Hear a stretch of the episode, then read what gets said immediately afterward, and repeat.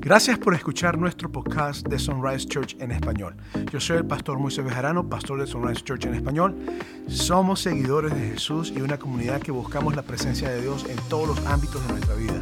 Lo hacemos sin acepción de personas, por color de piel, etnia y por supuesto, no importan las edades. Espero que el mensaje que escucharás hoy te inspire a tener una relación más profunda con Jesús. Entonces, escuchemos el mensaje que te presentaré a continuación. Dios. Di conmigo, gloria a Dios. Gloria a Dios. Gloria al que vive por los siglos de los siglos. Amén.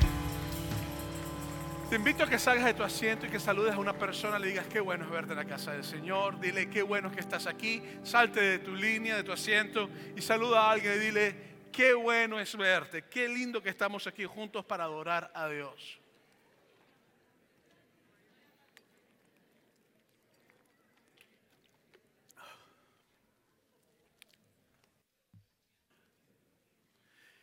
Muy bien, Dios le bendiga a todos. Eh, yo soy el pastor Moisés Bejarano y tengo el privilegio de trabajar con un equipo pastoral, hombres y mujeres llenas del poder de Dios, que realmente aman la iglesia y aman a Dios y que oran constantemente por la iglesia y por las necesidades que tenemos en la iglesia. Pero si es tu primera vez, quiero darte la bienvenida. Gracias por venir, eres uno de nuestros invitados. Y como ser un invitado, pues te recibimos con mucho calor, con mucha alegría. Y quiero invitarte a que pases por la mesa de los próximos pasos o la mesa bienvenida. Eh, ahí puedes darte más información si quieres después de hoy saber más sobre nuestra iglesia, quieres saber sobre grupos pequeños, quieres saber sobre qué hacemos nosotros como iglesia y quiénes somos. Ahí te pueden dar información. Y si es tu primera vez y, y vienes a la mesa bienvenida, te va a entregar un, un pequeño panfleto que te da información de la iglesia. Y también tienes un cupón para usar en nuestro café al finalizar el servicio o cuando quieras puedes traerlo. Y tienes un pequeño cupón para que puedas eh, tomarte un café o algo en nombre de la iglesia. Ah, quiero rápidamente eh, eh, a los que nos están viendo en cámaras decirles que gracias por vernos. Espero que no sea la última vez. Si es tu primera vez, espero que puedas seguir viéndonos. Y si lo que estamos hablando hoy es bendición para tu vida, te invito a que veas nuestro, nuestro canal de YouTube, que sería Sunrise Church Español y ahí puedes ver todas las listas de mensajes, tenemos todas las series de hace muchos años ahí y puedes compartirlas con toda confianza. Te invitamos a que lo compartes el enlace con algún familiar en texto o de alguna otra forma. Amén. Muy bien, uh, estamos en la tercera parte de nuestra serie que hemos titulado Profeta, Sacerdote y Rey. Y esta serie la estamos llevando hasta lo que sería Semana Santa. ¿Por qué? Porque estamos yéndonos para hablar sobre tres funciones que Cristo hizo mientras estuvo aquí. La primera fue profeta, la primera semana hablamos sobre la profecía, sobre eh, dones proféticos, cómo discernir cuando algo es de Dios, cuando no es de Dios. Y la semana pasada hablamos de Jesucristo, el profeta por excelencia, el profeta que venía, que no solamente es el profeta que venía, sino que es la profecía de Dios cumplida, que es el Hijo de Dios humanado. Amén. Pero esta semana quiero hablarte sobre el sacerdocio. Y cuando hablo sobre sacerdote, ¿qué es lo primero que me viene a tu cabeza como hispano? ¿Mm? Un cura, un padre, hombres de la sotana, un sacerdote que usa su sotana, normalmente con una calvita, algunos muy peculiar aquí, ¿verdad? Y cuando pensamos en un sacerdote católico, normalmente pensamos en extrema unción, pensamos en una sotana negra, larga o blanca también, o, media cafecita oscura. Eh, pensamos también en lo que sería eh, eh, el incensario y todas esas cosas. Pero no solamente la Iglesia Católica tiene sacerdotes, sino que también tú vas a encontrar por lo menos que los hindúes tienen sacerdotes que se llaman sacerdotes hindúes, conocidos como brahmans, que es una casta o es un grupo que solamente pueden ser sacerdotes. Pero también los, los budistas tienen sacerdotes. Y son los sacerdotes budistas, hay sacerdotes budistas chinos, hay sacerdotes budistas tibetanos, que es totalmente diferente al budismo de China, son muy diferentes. Y toda esta circunstancia pues sacerdotal, cuando hablamos de sacerdote estamos pensando en personas que se han apartado para servir a Dios. Si hablamos de sacerdote católico, inmediatamente piensas en el celibato. Piensas en hombres que no se casan y que dicen que su matrimonio, su casamiento es con la iglesia, es lo que dicen. Pero hoy me gustaría hablarte en el sacerdocio bíblico. el sacerdocio original que Dios estableció. Y después, la próxima semana, voy a hablar acerca de Jesucristo como el sacerdote verdadero y su función sacerdotal para con nosotros ante el Padre. Y cuando hablamos del sacerdote bíblico, hablamos del sacerdote que Dios estableció, es imperativo que entremos en el Antiguo Testamento. Entonces, hoy vamos a estar pasando por varios libros del Antiguo Testamento y vamos a estar pasando por varios versículos, hablando de varios ejemplos sacerdotales. Pero quiero comenzar con el libro de Génesis, capítulo 2, versículos 15, y te empieza diciendo así. Génesis es el primer libro de la Biblia, el Antiguo Testamento. Dice, tomó pues el Señor Dios al hombre y lo puso en el huerto del Edén para que lo labrara y lo guardase. Nosotros sabemos que la Biblia nos dice en el libro de Génesis, que es el tratado teológico de Dios sobre la creación, nos dice claramente que Dios creó a un hombre y una mujer. Quiero recordarte que no existe humanidad si no existía la mujer. Porque si la mujer no existe, reproducción. Así como el hombre es importante, la mujer es igualita y importante. Y si no hay mujer, no existe reproducción. Entonces Dios crea un hombre y una mujer.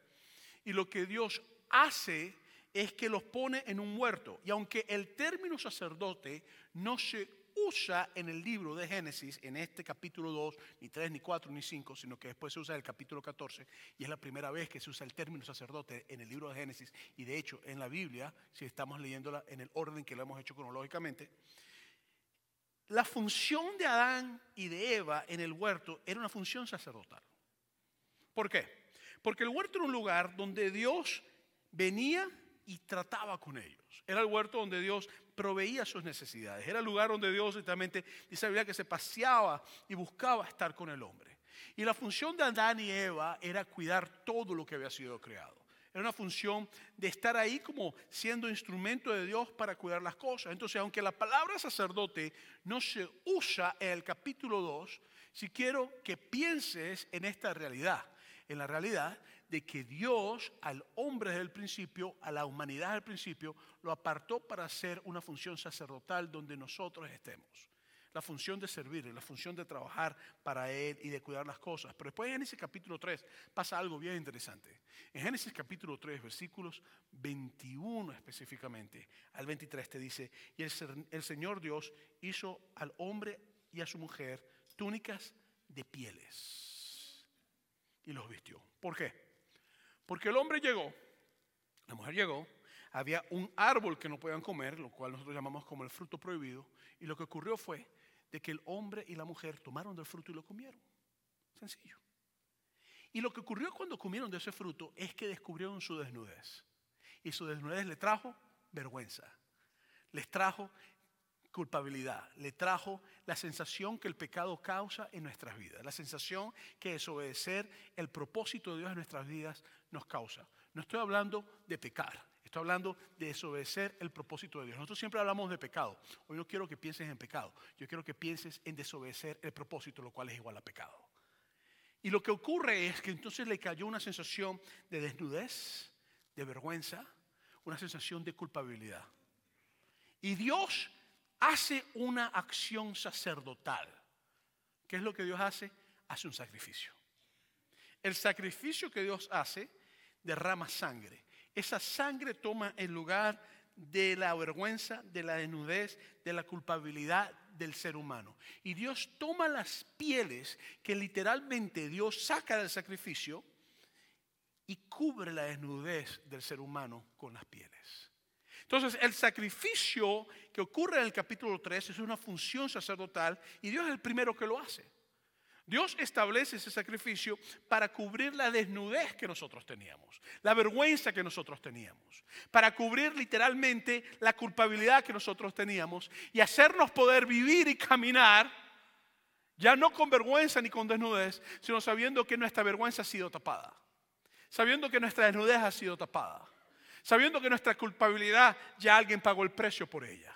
Entonces, en el libro de Génesis capítulo 3, ya tú empiezas a ver funciones sacerdotales ocurrir. En el capítulo 2 tú empiezas a ver cómo Dios quiere establecer un lugar, un huerto, un sitio donde Dios habite con la humanidad y el hombre y la mujer ser instrumentos, ministros de Dios para servir a Dios en ese lugar. ¿Me estoy explicando bien o no me estoy explicando bien?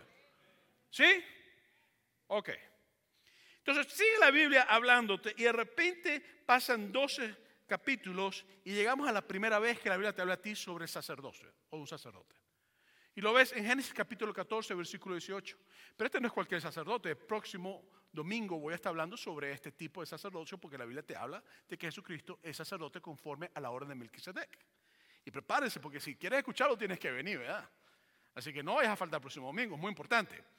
Pero en el capítulo 14 de Génesis, versículo 18, te dice lo siguiente, te dice, entonces Melquisedec, rey de Salem, Salem es la palabra o la forma aramea para shalom, que es en hebreo, que significa paz.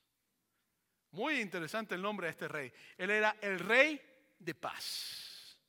Eso es lo que te dice la Biblia. Y te dice, léelo conmigo, y sacerdote del Dios Altísimo. ¿Y qué es lo que sacó Melquisedec? Pan y vino. Muy interesante porque en la última cena lo que Cristo hace es que saca pan y vino. Y Melquisedec tiene un encuentro con el hombre que Dios llamó para decirle camina delante de mí, llamado Abraham. Eh, en el capítulo 12, 13 empieza a ocurrir esto de Génesis. Y Abraham se encuentra con Melquisedec, Abraham saca sus diezmos y se lo entrega a todo Melquisedec, y Melquisedec lo bendice y le da pan y vino. Elementos que hoy vamos a estar tomando nosotros en la comunión. Y a la entrada te dieron un paquetico como este.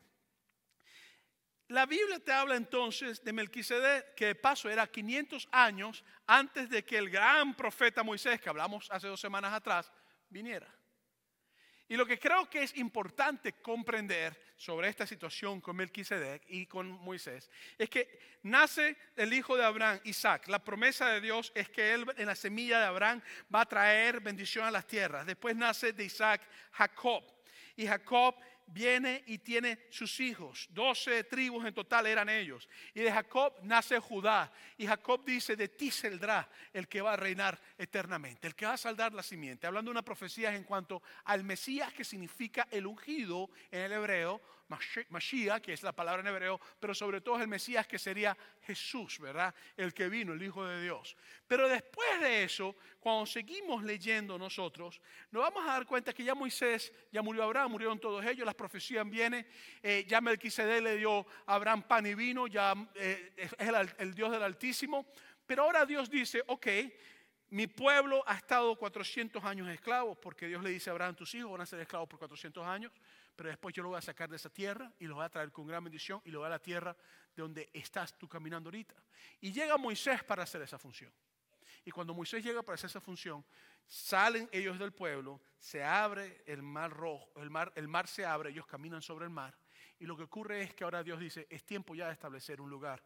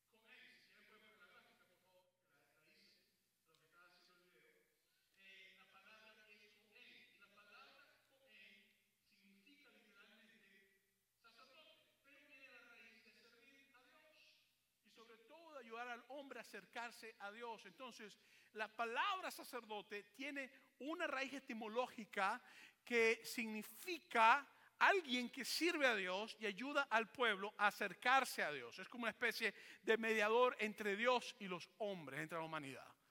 Y Dios le dice a Moisés, va a tener un lugar santísimo, un lugar santo, un lugar donde mi presencia va a habitar. El pueblo va a poder llegar hasta un solo sitio, pero los sacerdotes van a poder entrar. Y va a haber uno que se llamará el sumo sacerdote y ese va a entrar una sola vez al año al lugar más santo del lugar.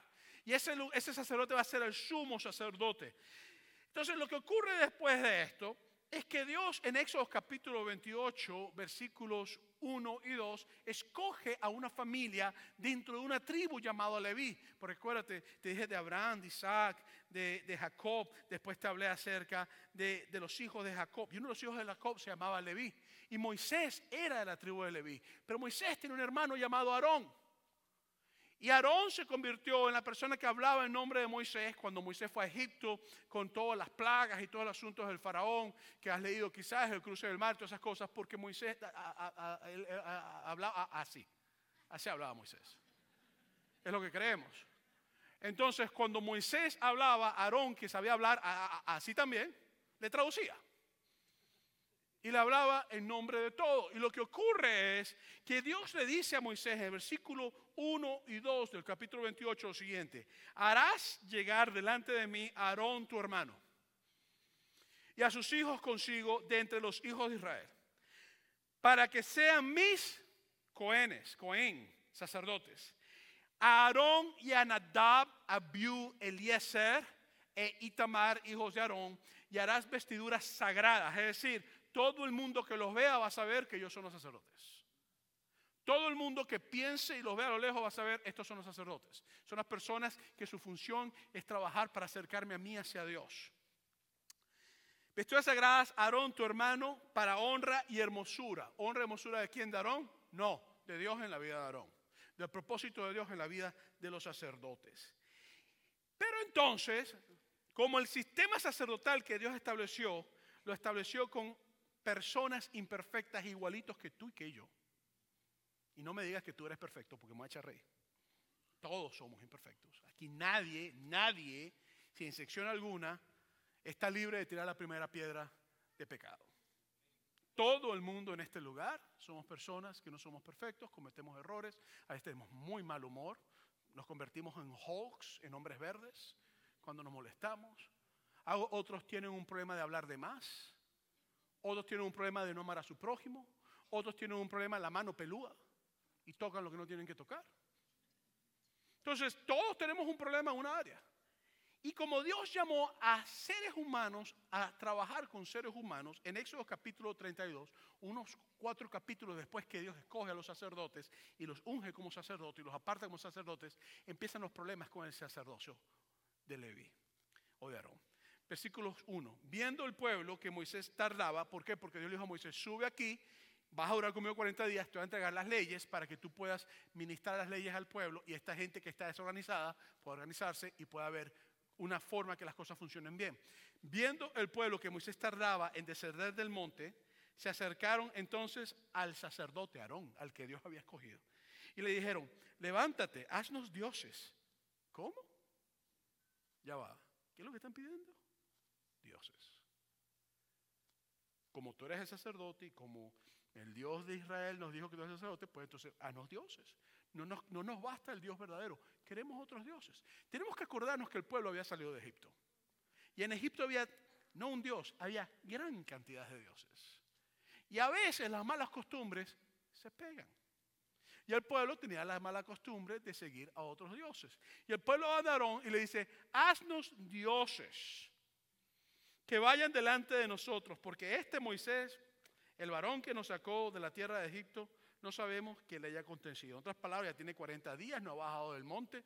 Ese se lo comió un oso, un león, un tigre, o simplemente se cayó un peañesco y se mató el tipo. Y nosotros no podemos estar sin un Dios, necesitamos un Dios, ¿me entiendes? Algo que nos pueda guiar, que nos pueda llevar. Y nosotros sabemos que le hablamos del Dios verdadero, ese Dios que abrió el mar y que hizo las langostas venir y se comieron todos los sembradíos los egipcios, a ese que hizo caer granizo del cielo, al que hizo convertir el agua en sangre. Nosotros conocemos a ese Dios, pero nosotros queremos dioses, queremos un Dios erótico un Dios, tú me entiendes, así de la reproducción humana, ¿me entiendes? Queremos un Dios que sepa cocinar chocolate, no, el chocolate es de los mayas, no es de los judíos. Queremos un Dios que sepa cocinar rico, queremos un Dios de la lluvia, queremos un Dios de la, ultratumba, queremos a un Dios del cielo, queremos a un Dios del agua, queremos a un Dios de los ríos, a un Dios de las sequías, queremos a un Dios de las que cocen, a un Dios de los que son sinvergüenzas y que roban, queremos a un Dios de la muerte, queremos una santa muerte. Hanos dioses, por favor, no importa lo que sean. Hanos dioses. Queremos dioses. Y lo que ocurre es que Moisés llega y está allá arriba. Y Moisés está tranquilo buscando la presencia de Dios. Y Aaroncito, el sacerdote, que en vez de pararse y decir, ¿ustedes están locos o qué? ¿Cómo creen ustedes que después de las maravillas de Dios y cómo Dios después de 400 años de esclavitud los ha a ustedes liberado y a mí liberado, ahora vamos a regresarnos a los mismos dioses que dejamos atrás? Cuando sabemos que hay un Dios verdadero que no es hecho por mano de hombre, que no es de piedra ni de oro, sino que se siente en el trono de los cielos. ¿Cómo voy yo ahora a venir a hacer una imagen para adorarla? ¿Ustedes están locos o qué? Aarón no hizo eso. ¿Saben lo que hizo Aarón? Versículo 32, eh, versículo 2 del capítulo 32. Y Aarón les dijo, apartad los arcillos de oro que están en las orejas de vuestras mujeres, de vuestros hijos y de vuestras hijas, y traédmelos. Entonces todo el pueblo apartó los arcillos de oro que tenía en sus orejas y los trajeron a Aarón. Y él los tomó de las manos de ellos y él dio forma a un burril y, e hizo de ello un becerro de fundición. Ojo con lo que les voy a decir. Esto es bien interesante. Porque cuando tú estudias los dioses cananeos, el dios principal cananeo se llamaba él. Él, que literalmente cuando traduces al español es Dios. Sencillo. Es como que alguien te dice, tú crees en Dios y el tipo es musulmán. Tú crees en Dios y el tipo es eh, una persona que es, eh, no sé, eh, practica el Dios, que este, no sé, cualquier Dios. Entonces es un nombre genérico, Dios, Él. La forma en que el Dios cananeo se representaba era con un toro. Era el Dios y tenía la imagen, era un toro. Entonces, lo que Aarón les hace no es un toro, lo que Aarón les hace es un becerro, es un toro que todavía no es toro. Pero igualito lo hace para que lo adore. Lo que ocurre es, Aarón entonces agarra y le dice, entonces dijeron, Israel, estos son tus dioses que te sacaron de la tierra de Egipto. No, no fueron en eso, fue el Dios verdadero que los sacó de la tierra de Egipto, no fue un toro que los sacó de la tierra de Egipto. Y viendo esto, Aarón edificó un altar delante del becerro y pregonó Aarón y dijo, mañana será fiesta para el Señor. Y el día siguiente madrugaron, o sea que se pararon tempranito a hacer sus cosas. Y ofrecieron holocaustos, sacrificios para quitar vergüenza, los convirtieron en sacrificios de vergüenza. Y presentaron ofrendas de paz y se sentó el pueblo a comer y a beber y se levantó a regocijarse. Entonces Moisés, que está en el monte, está hablando con Dios y Dios le dice, mira, ese pueblo que yo te levanté, esa gente está ahorita teniendo un bacanal, unas orgías allá abajo, están adorando una cosa que no tienen que adorar, están emborrachándose, están haciendo lo que tienen que hacer. Baja por favor y atiéndeme ese problema ahorita mismo. De paso, es tu hermano el que le hizo el asunto. Al sacerdote que yo escogí, ese es el que está haciendo lo que no tiene que hacer. Por favor, muévete. Y Moisésito baja, disparado por ahí a 100 millas por hora esos 32, versículos 19 y 21. Y dice, y aconteció que cuando él llegó al campamento y vio el becerro y las danzas, ardió de ira y arrojó las tablas de sus manos, porque Dios le había dado la ley y las rompió. Y las quebró al pie del monte y tomó el becerro que habían hecho y quemó en el fuego y lo molió hasta reducirlo al polvo que esparció. ¿Qué clase de Dios se puede reducir al polvo? Y tú dirías, bueno, pues tú no dices que Jesucristo es el Hijo de Dios. Sí, pero Jesucristo resucitó. La muerte no pudo retenerlo. Pero este Dios lo hicieron de oro y de oro, oro que ni siquiera tiene vida. Y oro lo hicieron polvo. Y dice, esparció sobre las aguas y le dio a beber a los hijos de Israel. Versículo 21. Y dijo Moisés a Aarón, ¿qué te has hecho a este pueblo que has traído sobre él tan gran pecado? Y la respuesta de Aarón es súper irónica. Versículo 2.24, respondió Aarón, no se enoje mi Señor, tú conoces al pueblo, o sea, esta gente son gente mala, se portan mal, me asustaron, me hicieron bu y yo me puse a temblar. Que es inclinado al mal porque me dijeron, haznos dioses que vayan delante de nosotros, pues porque a este Moisés, el varón, que nos sacó de la tierra de Egipto, no sabemos qué le haya acontecido. Y yo le respondí, ¿quién tiene oro? Apartarlo. Y me lo dieron. Y yo lo eché en el fuego, chico, y de repente salió un becerrito caminando, brincando solito, ¿vale? Es más, se comió toda la, la grama que tenía que sembrar. ¿Tú puedes creer eso, Moisés? Yo lo que estoy haciendo es un favor, chico, y no estoy haciendo nada, ¿vale? Yo soy un tipo que me porto bien, ¿vale? Yo no ando con esas tonterías. Es más, tuve que agarrarle el lazo porque el becerrito se me va a ir corriendo. Y pues se los traje. Y Moisés, pues, lo que dice es, ¿qué te pasaron? Mire, óigame lo que voy a decir. El concepto que la gente tiene es muy equivocado. La gente piensa, y tú usas esta terminología mucho en lo que es lo eclesiástico, ministros y laicos. ¿Tú has escuchado una vez la palabra laico? Laico es una persona que no es ministro, pero que adora y sirve a Dios. Hoy yo quiero cambiarte este concepto a ti. ¿Por qué? Porque toda persona que cree en Cristo Jesús, te tengo noticias, es llamado a ser un sacerdote para Cristo. Toda persona, a mí no me importa si tú eres hombre o mujer, si eres feo, chiquito, calvo, bien parecido, si eres alto, apuesto, ojos azules, ojos verdes, ojos marrones, no me importa. No me importa si hablas chino, hebreo, español, inglés, no me importa. Si tú eres de Dios, tú eres llamado a ser un sacerdote de Dios. Sencillo. Pastor, que yo no sé predicar, no te preocupes, hay otra forma de hacer sacerdocio. El asunto está en que el sacerdote que estaba supuesto a guiar al pueblo a Dios, el primer sacerdote, el primer sumo sacerdote, como era un tipo con las mismas tentaciones que tú y yo tenemos, se corrompió. Y en vez de llevar al pueblo a Dios, lo que hizo fue apartar al pueblo de Dios. Si Dios te tiene a ti una posición de liderato en esta iglesia, en cualquier iglesia, te voy a pedir un favor. En tus tentaciones, trabajalas, derrama esas tentaciones ante la presencia de Dios. Y cuando tengas que pararte firme como persona de Dios, di, no podemos hacer esto. Nosotros no servimos a un pueblo, nosotros servimos primero a Dios y ministramos al pueblo sirviendo a Dios. Nosotros no podemos negociar nuestro servicio a Dios porque a la gente no le gusta. Ahora hay momentos pastorales donde yo tengo que pararme a un pueblo entero y decirle, no lo vamos a hacer. Y la gente se molesta, me llama, me insulta, me mandan cartas de lo feo que soy. Y yo le digo, no, yo me lo espejo todos los días, tú no tienes que decírmelo. Yo estoy consciente de eso. Y me mandan insultos que tú, que por qué. Yo tengo noticias. Como servidores de Dios y pastores o personas que estamos en el ministerio, servimos a Dios primero. Y si el pueblo pide lo que no es de Dios, nuestro trabajo es decir, si tú lo que hacer es problema tuyo, pero yo no lo voy a hacer. Por eso me encanta lo que dijo Josué, mi casa y yo serviremos al Señor. Entonces, estas cosas son bien importantes que nosotros las comprendamos. Pero entonces llegamos al pináculo de lo que lo llamo el peor de los sacerdocios que hay en la Biblia, en mi opinión. Llegamos entonces al libro de Samuel. En el libro de Samuel te presenta la historia de un hombre llamado Elías. Elías era un tipo que tenía dos hijos. Y te dice en 1 Samuel capítulo versículo 12, los hijos de Elí eran hombres, déjalo conmigo, impíos. ¿Usted sabe lo que es impío? Viene la palabra pío. Y como decía esta mañana, no es que las personas sean pollitos, ¿ok? Sino que la palabra pío no es que hay pío, pío. No, la palabra pío viene de la palabra de piedad.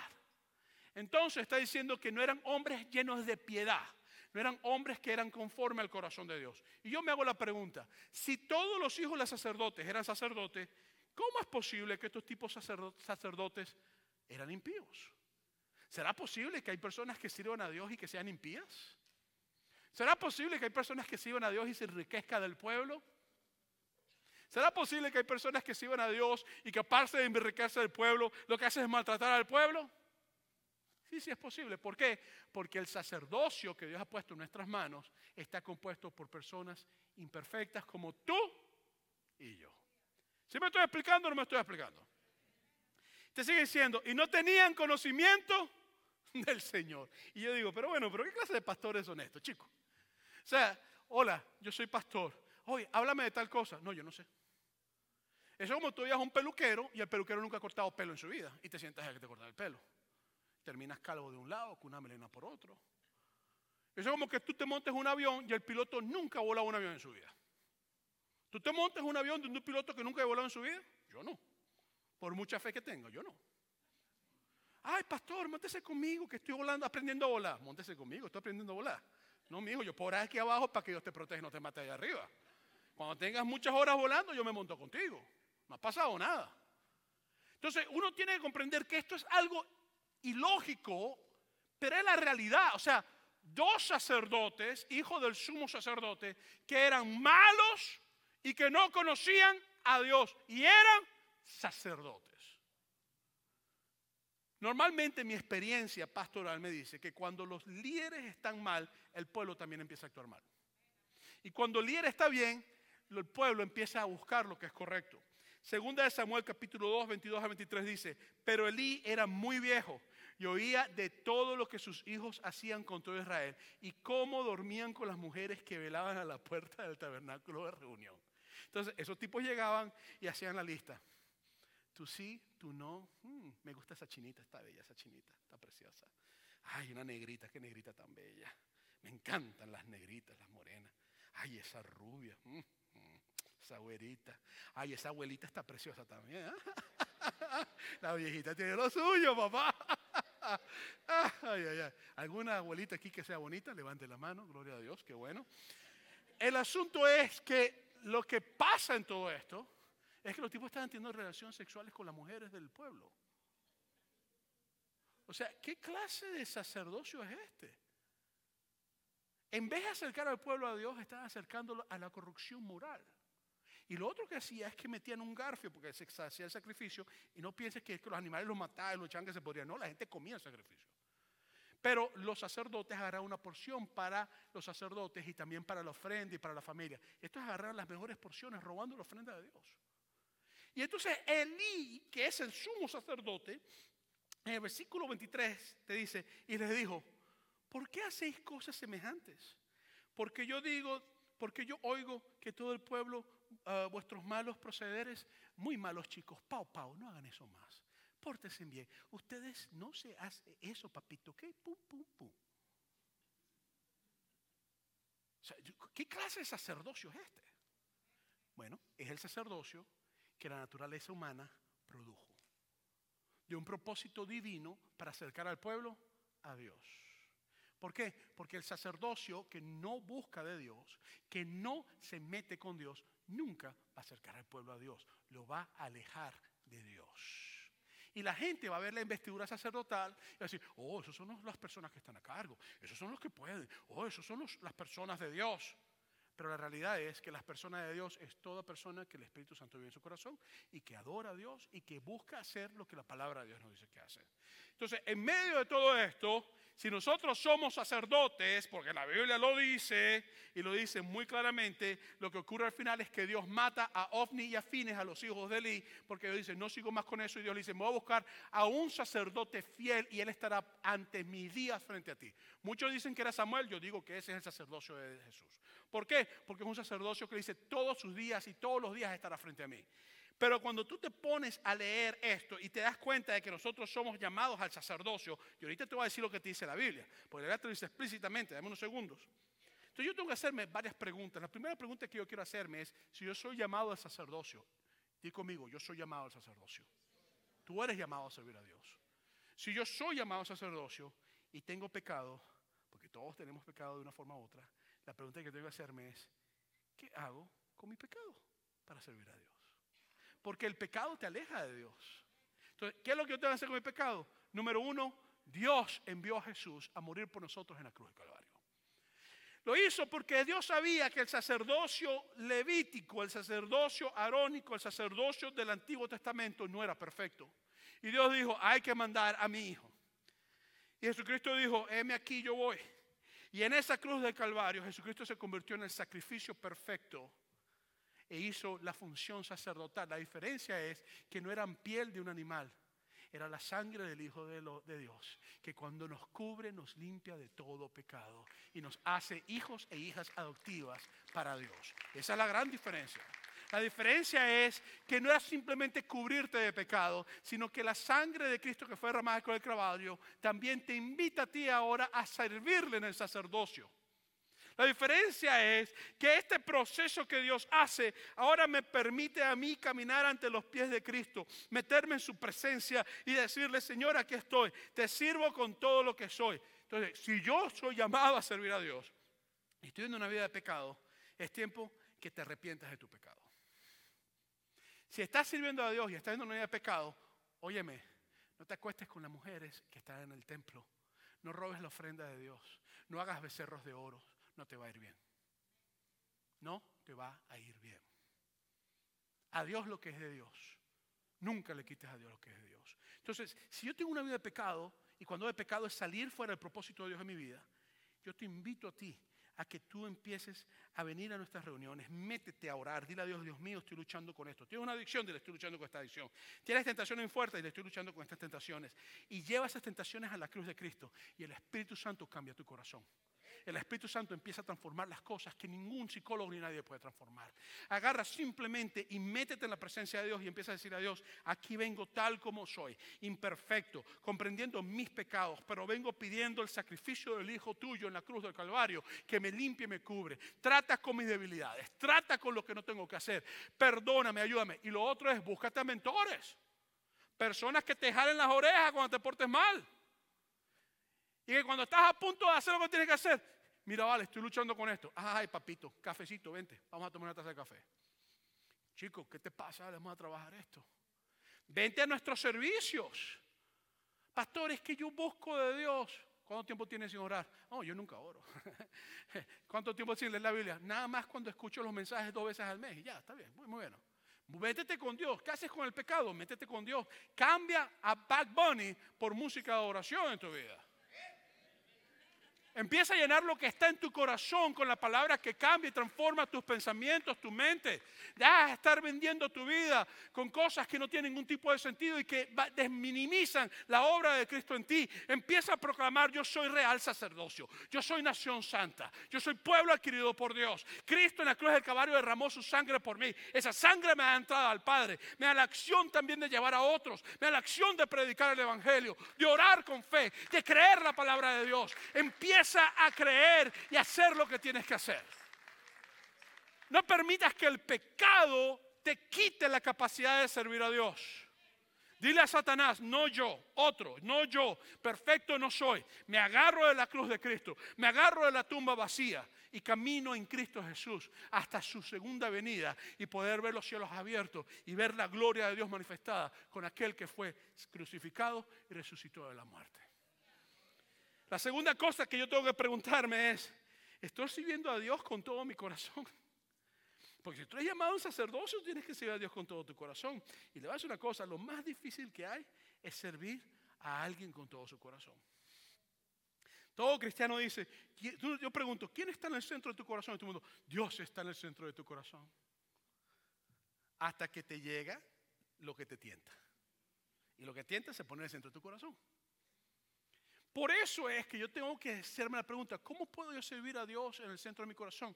Me encanta lo que dijo Jesucristo en Marcos capítulo 10, versículo 45. Porque el Hijo del Hombre no vino para ser servido, Jesús no vino para ser servido, sino para servir y para dar su vida en rescate por mucho. En otras palabras, Él vino a ser el sacerdote que nos acercara a Dios. ¿Qué implica servir a Dios? Implica apartarnos para ser suyos. Implica comprender que nosotros tenemos que buscar su presencia, someternos a su palabra, ministrar ante Él. Implica servir a Dios y servir a su pueblo. Entonces, para yo hacer la función sacerdotal, yo tengo que comprender lo que dice Primera de Pedro capítulo 2, versículo 9, donde te dice, mas vosotros sois linaje escogido. Dios te escogió para servirle. Real sacerdocio Dios te hizo un sacerdocio y no cualquier sacerdocio, real sacerdocio, que pertenece a Él, que tiene entrada en el cielo, realeza, nación santa, pueblo adquirido por Dios, para que anunciéis las virtudes de aquel que los llamó de las tinieblas a la luz admirable. Entonces, ese es tu llamado. Entonces, ¿qué tengo que hacer yo? Meterme con Dios. Y la última pregunta que yo tengo que hacerme como sacerdote, y una pregunta que yo creo que es muy importante es, si yo estoy orando por los demás, por el pueblo. Porque la función sacerdotal era hacer sacrificio. Tú no tienes que hacer sacrificio, Cristo lo hizo. Por favor, no me llegues un domingo aquí con un becerrito y con un cuchillo. Eso lo puedes hacer en tu casa y me lo haces en birria, que así es que a mí me gusta. ¿No me llegues a mí aquí el domingo con un becerrito un cuchillo y diciendo al pastor, vamos a hacer un sacrificio. No, no, no, no, no, no, no, no, no, no, no. El sacrificio perfecto lo hizo Cristo en la cruz del Calvario. Pero tú tienes una función sacerdotal, orar por tu pueblo. Necesitamos orar por el pueblo. Porque al orar por el pueblo nosotros cubrimos al pueblo con la oración. La iglesia que ora por su iglesia, la iglesia que ora por la gente es una iglesia que está protegida por la unción del Espíritu Santo. Y eso tiene que ver con una función sacerdotal. Pastor, yo no sé predicar, porque cuando predico, me friso. ¿Ok? Pastor, yo no sé cantar, porque cuando canto hasta los murciélagos se van. ¿Ok? No hay nada que hacer. No hay nada que hacer. No te vamos a poner aquí que nos es sordo a todo el mundo. No ha pasado nada. Pero estoy seguro que si sabes entrar a la presencia de Dios y clamar como sacerdote, hombre o mujer que pide a Dios la bendición sobre su pueblo. Empieza como iglesia a hacer la función sacerdotal. Cubre al ministerio, cubre a los que vienen a esta iglesia por primera vez que no conocen a Cristo. Cubre a los que nos están viendo en las cámaras. Cubre a los que pasan aquí por oración. Cubre a los que vienen antes que el servicio comience a las 11 y después que el servicio acabe a las 9 para nuestro cuarto oración que tenemos aquí entre servicios de 9 a 11 de la mañana. De 10 a 11 de la mañana. Cubre a aquellos que están trabajando con el ministerio de mujeres, los que están trabajando con el ministerio de hombres, los que están trabajando en el centro de paz, los que están trabajando con las misiones, los que están trabajando con los matrimonios, los que están trabajando con el grupo de oración. Cubre a los que tienen hijos que están llenos de adicciones. Cubre a los que están luchando con sus parejas. Cubre, cubre, a la función sacerdotal empieza a pedirle que el Espíritu Santo se acerque y que haga un cambio renovador en las vidas de los que estamos aquí en esta iglesia y los que están por venir y en todos nuestros campos.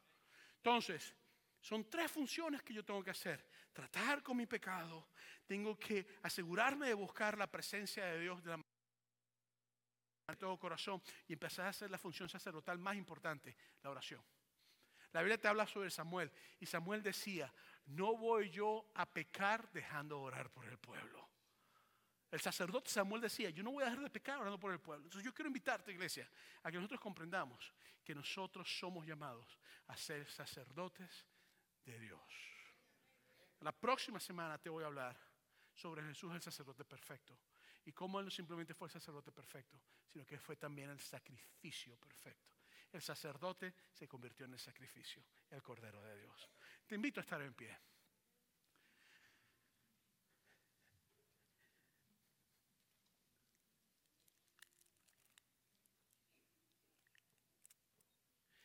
Y me gustaría que como iglesia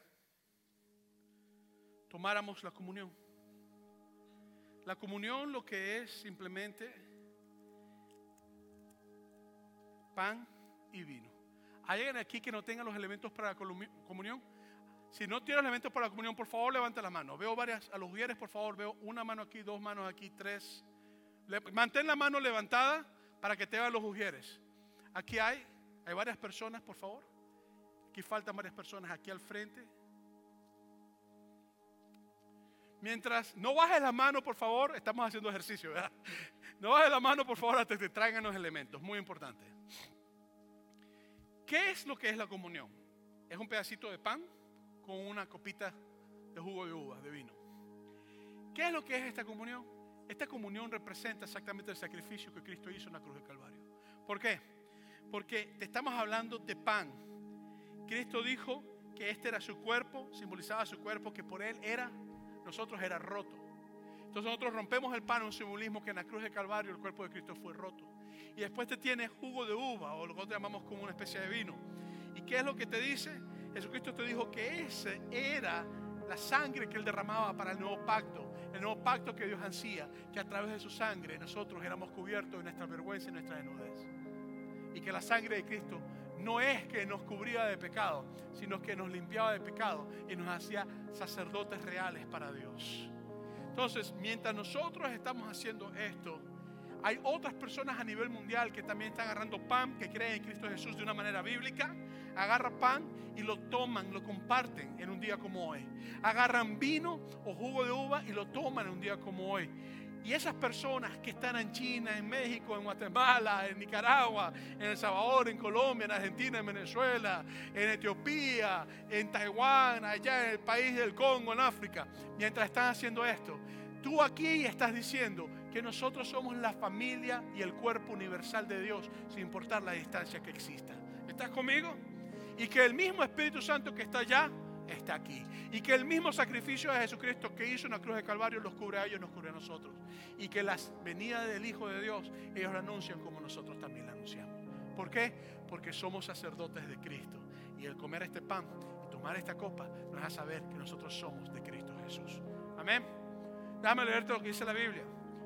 Pablo escribe, porque yo recibí del Señor lo que también os he enseñado, que el Señor Jesús la noche que fue entregado tomó pan y habiendo dado gracias lo partió y dijo, tomad, comer, este es mi cuerpo que por vosotros es partido, haced esto en memoria de mí. Te invito a agarrar el pan y lo rompas. Simbolismo de que el cuerpo de Cristo fue roto en la cruz del Calvario. Y que fue enterrado un cuerpo roto, pero resucitó un cuerpo glorioso. Amén. Ahora te pido que des gracias conmigo. Di gracias, Señor, por el sacrificio de tu Hijo en la cruz del Calvario. Gracias por haber muerto por nosotros en esa cruz. Gracias, gracias. Amén. Te invito a que comamos del pan.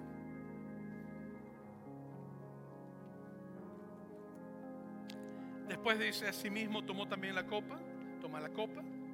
Después de haber cenado diciendo, esta copa es el nuevo pacto en mi sangre, haz esto todas las veces que la bebieres en memoria de mí.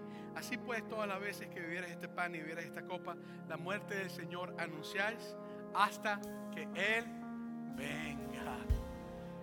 Padre, te damos gracias porque tú nos cubriste y nos transformaste y nos limpiaste de nuestros pecados. Tú eres el sacrificio perfecto. En Jesús tú eres el sacrificio perfecto. Gracias, Jesús, por haber muerto por nosotros en la cruz del Calvario, por haber dado tu vida por nosotros. Ahora te pido, Señor, que nos bendigas en tu presencia. Y anunciamos, Señor, tu muerte y tu resurrección hasta tu venida. Les invito a tomar de la copa. Quiero invitar a los compañeros de oración, por favor, que pasen al frente.